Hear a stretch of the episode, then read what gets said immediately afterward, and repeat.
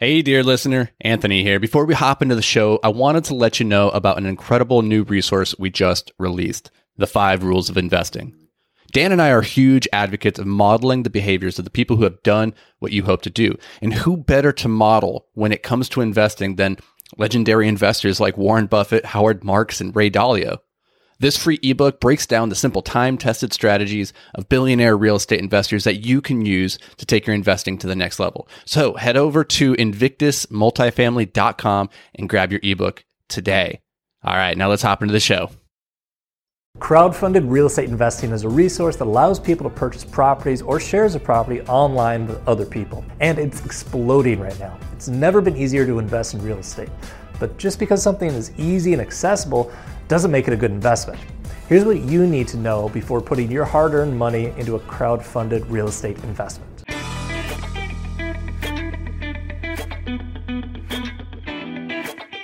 One of the most popular real estate crowdfunding platforms is Fundrise.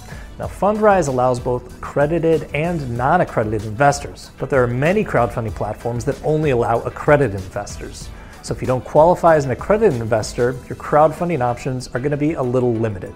For those of you that don't know, an accredited investor is an individual who has a net worth of a million dollars or more, not including their primary residence, and or they had income of $200,000 for the last 2 years if they're filing their taxes as an individual. If they're married filing jointly, they had an income for the last 2 years of $300,000. Now, when you take a look at Fundrise's website, you're going to see a lot of things that are very appealing at first glance. Their investing strategies are great, and they reference returns of 12%, which is a combination of appreciation and dividends. They take non accredited investors and only have a minimum investment of $500. Now, this looks incredibly attractive to new investors who are looking to get exposure to real estate. But when you take a look under the hood, you'll find some things that might not be as amazing as they seemed at first glance. First off, liquidity is limited. You're not going to be able to trade in and out of your position in Fundrise like you would with a REIT, real estate investment trust. Fundrise is also going to have substantially higher fees than REITs. They're going to charge you a 1% annual management fee, 2% origination fee for when they get the deal,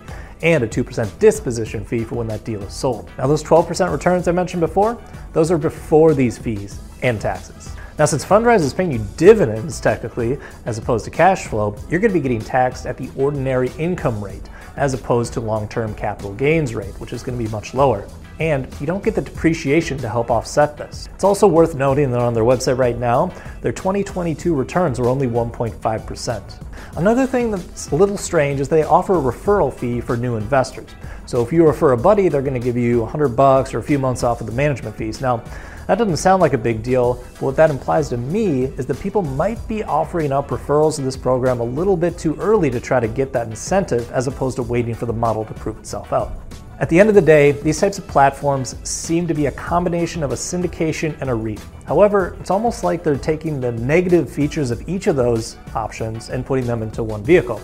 Now, a syndication is going to have comparable fees to Fundrise, but much more attractive return profile, and the tax situation is going to be infinitely better. And a REIT is going to have a very similar tax treatment, but offers greater liquidity. And these platforms are not going to be anywhere as transparent as a syndication or a publicly traded REIT. With a syndication, you should be able to get to know the operator and have access to the head honchos who are actually running the operations. And publicly traded REITs are required to publish audited financials on a quarterly basis because they're traded on a public exchange. So these types of platforms seem to be a very low barrier to entry option for those who want to get into investing in real estate. But personally, I think owning the real estate itself through either a syndication or on your own is going to be your best option. But not everybody can come up with the substantial amount of capital needed to get into a syndication or go buy their own property syndications, it could be as much as $50,000 just to get into a deal. So, for those who have limited capital and want a liquid option, I would suggest using REITs until they're able to participate in a syndicated deal.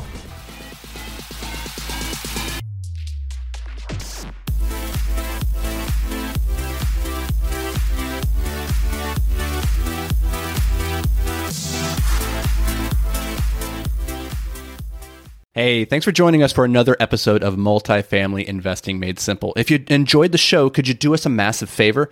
Head over to iTunes and leave a five star rating and review. Your feedback, it means the world to us as it helps us grow and spread the word about multifamily investing. And don't forget, sharing is caring. So fire this episode over to any friends or family who you think could benefit from learning all about multifamily investing. Thanks, guys. We appreciate every single one of you, and we'll see you on the next show.